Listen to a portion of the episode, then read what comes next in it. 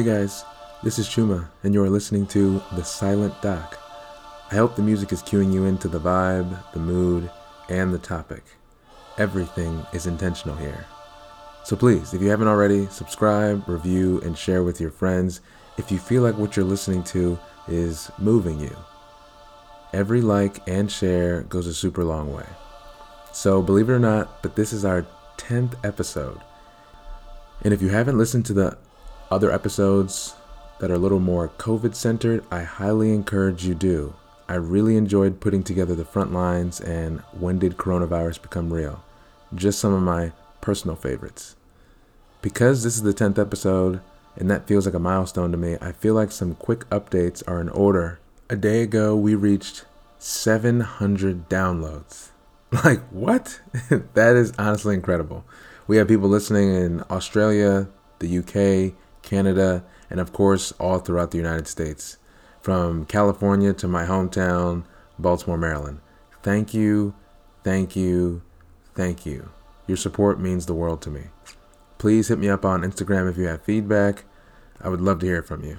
Looking down the pipeline, we have an interview from an economist that's coming in the works. We had a really amazing conversation just about COVID, the economy, and trying to put everything in perspective. So I'm actually really excited to share that with you guys. I want to give a fellow podcaster a shout out. His name is Chris Payek. His show is called Living Unconventionally. It's perfect for all those who dream of starting a new life in a foreign country. Inspiring, fun, and helpful. Wouldn't that be nice? Just picking up and moving somewhere else? But then again, where would you go? I don't know. But let him help you get there. Check out his podcast, Living Unconventionally. Okay, now that my celebratory 10 episode spiel is over, let's get to it.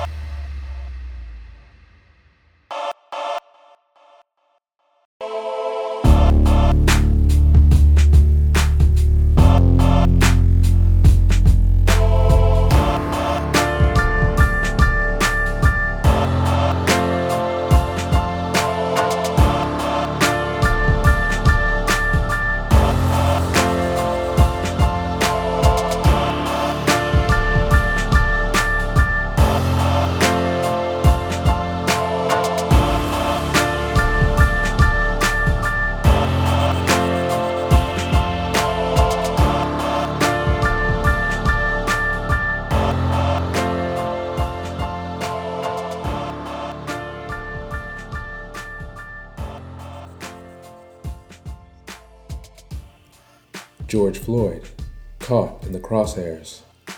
I know it's not the right time. We are all caught up in a moment. No, a movement, an awakening of our social consciousness.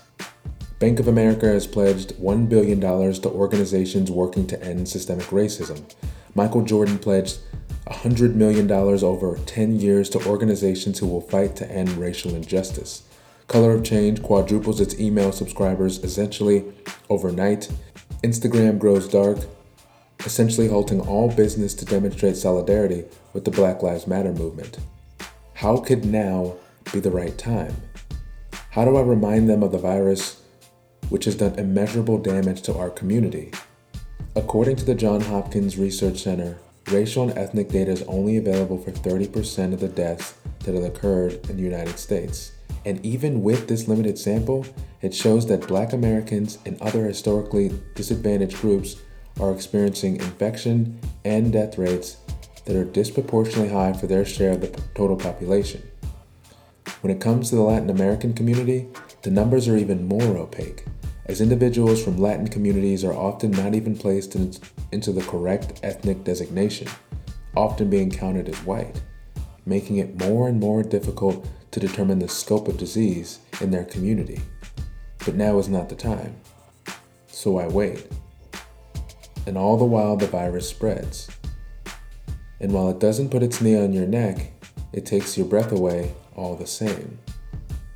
So it's another night in the COVID ICU. the intensive care unit always seems to fill you with that eerie emptiness. Because of this, they have been cycling us in two weeks at a time to keep from breaking our spirit, to keep morale high. The building where I work is heavy under the weight of itself, liquid leaking out of the crawl spaces, muted shades of emerald green and faded grays bleeding into one another. The hallway entrance is full of Hallmark cards lining the walls of the tight plastic entrance. Messages from patients' family members whispering praise for our service and the war we wage against COVID 19 as we have barred their entry into the hospital. Why should I be congratulated when I'm allowing so many more outside these four walls to put themselves in harm's way, to become victim to this silent virus? The revised medical examiner's report informs us that George Floyd, despite dying from asphyxiation, was COVID 19 positive. And no, I'm not suggesting health comorbidities, unspecified intoxicants, or COVID 19 led to the death of George Floyd.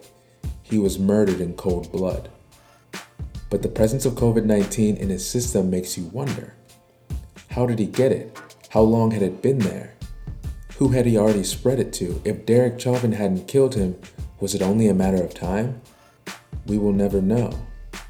But it is a visceral reminder of just how widespread this virus is, and even more so, its prevalence in the African American community. I entered the emotional abyss that is the ICU. Nurses confined to their rooms for the entirety of their shift, sending ephemeral messages through translucent walls Human beings strapped to their beds so long that they become inseparable from one another, long hallways dark and devoid of any mention of hope. I see my fellow residents. Their eyes flicker with joy as they see my face. It's now my turn to shoulder the weight of this emptiness.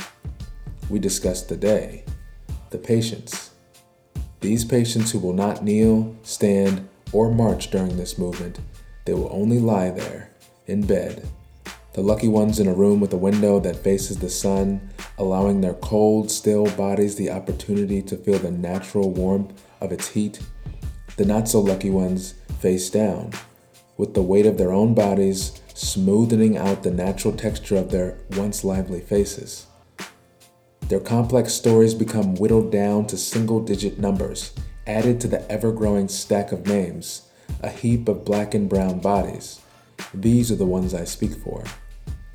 Room 1 A 56 year old African American female with a history of high blood pressure, diabetes, and chronic kidney disease and respiratory failure due to COVID 19. During the day, she arrested. Heart stopped, breathing ceased, code blue. She almost transitioned into that dark statistical pile we quote every day over 116,000 dead due to coronavirus in the United States but they managed to bring her back. Room 2 a 75 year old African American male with a history of multiple strokes in the past, diabetes, and coronary artery disease, who presented with low oxygen levels and whom developed respiratory failure within hours of coming into the hospital. Despite initial testing being negative, repeat swabbing, due to high concern for COVID 19, returned positive. I can't remember if I was wearing PPE the last time I was in his room. Room 3 A 55 year old male with uncontrolled HIV, chronic lung disease, and heart failure found to have COVID 19. Despite aggressive therapy, his clinical status is worsening. The ventilator is pushing 100% oxygen into his lungs, but it is not enough. The antibiotics started on his arrival to the intensive care unit aren't working. The trial drugs are offered, but he falls leaps and bounds outside of any population any of these experimental drugs were tested in. I know he looks like me, but not from his face, but rather from the small slivers of dark skin I can see between the padding on the rotobed. His black body suspended in air and encased in a machine Houdini would not dare attempt to escape from. I have not seen his face in days, as we are using this last ditch attempt to oxygenate his lungs. All these patients are not only COVID 19 positive, but they are all African American. The posthumous diagnosis of George Floyd having coronavirus is a visceral reminder of what it means to be black in America right now. To be caught in the crosshairs of a global pandemic that targets us disproportionately and a centuries long epidemic of police brutality that has gone on since the advent of slave patrols 400 years ago. In New York City, coronavirus was found to be killing black and Latino patients at twice the rate of white individuals. In Louisiana, one report found 70% of those who had died from coronavirus were black. In my own hospital, I don't have the data at my fingertips, but I see it with my eyes. I see men and women who look like me disproportionately infected and dying from this disease.